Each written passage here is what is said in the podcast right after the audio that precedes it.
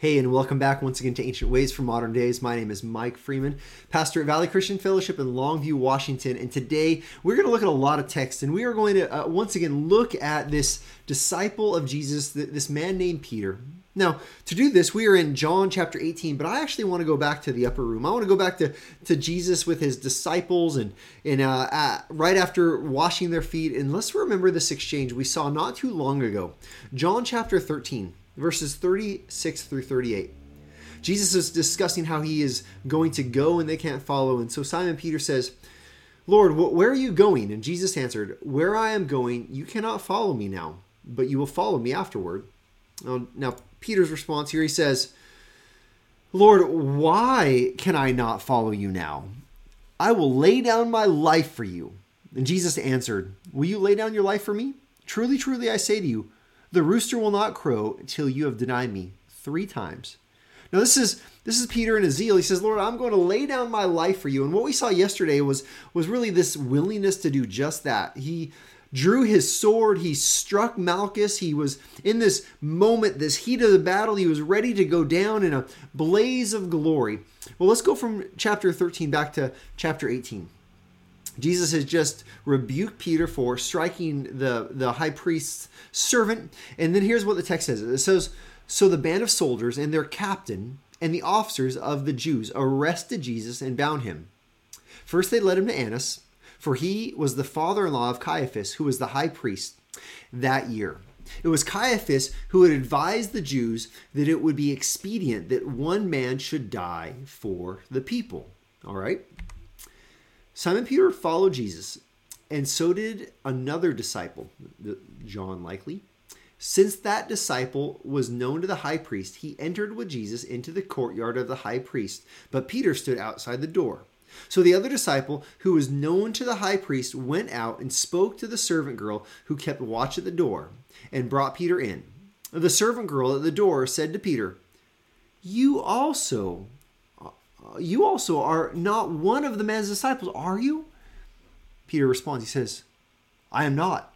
Now the servant girl and the officers had made a charcoal fire because it was cold, and they were standing and warming themselves. Peter also was with them, standing and warming himself. Now, this exchange happens, and there's going to be something that happens next. We're going to come back to that tomorrow. But then go to verse 25. It says, Now Simon Peter was standing and warming himself. So they said to him, you also are not one of the disciples, are you? He denied it and said, I am not. One of the servants of the high priest, a relative of the man whose ear Peter had cut off, asked, uh, This is kind of uh, intense almost, right? He says, Did I not see you in the garden with him? Peter again denied it, and once and at once a rooster crowed. This third time, this man is, is a relative of the man that Peter cut, and, and maybe he's thinking, You struck him. You struck that man who's a family man or a family member of me. And uh, and Jesus, as the sirens go by, Jesus deny or Peter denies it. Peter's like, no, it was not me. And then in that moment, at once, a rooster crows. At once, Peter is brought face to face with this word of Jesus when Jesus says, "You will deny me three times." Now, what is what is our ancient way for our modern day with these texts? We remember Jesus prophesied this. We remember yesterday Peter was all in it. He was willing to strike and fight in battle and even die in battle potentially. Now Jesus is arrested, and now Peter, not once, not twice, but three times has denied Jesus. What do we what do we do with this? What do you do with this contrast between Peter one day and Peter the next, or between Peter one hour and Peter the next hour? Well, I just I think this reminds us of ourselves as disciples. Yesterday we saw Peter's zeal and he acted in the wrong way. Today we see Peter in the moment when he he is uh he's cowardly. He's timid. And we we see this in Peter just right after a moment where he's willing to die. And I think this reminds us in our own in our own spiritual lives those moments when we struggle with having courage to do the right thing or to say the right thing or to align ourselves with Christ.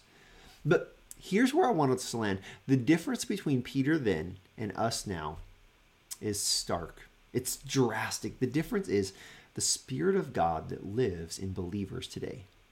See, unlike Peter, we uh, in unlike Peter in that moment, we actually have the Spirit of God dwelling in us.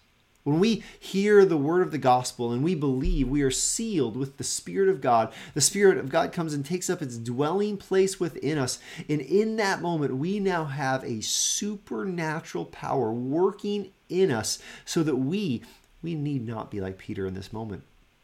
We don't have to strike out with zeal the wrong way, like when he drew his sword, and we do not have to back down in cowardice when we're confronted about our faith. Instead, we can be those who love, who are aligned with the, the priorities of God, even loving our enemy, and we can be those who speak boldly to declare the gospel with clear conviction, even in those moments where it might cost us.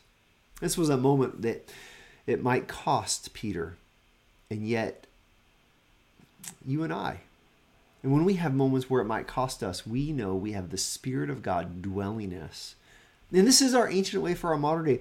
In those moments when we're tempted to deny Christ, to, to be cowardly or to be timid, I want to encourage you, I want to call you, brother and sister in Christ, to boldly identify with Christ, trusting his Spirit will work in you and through you.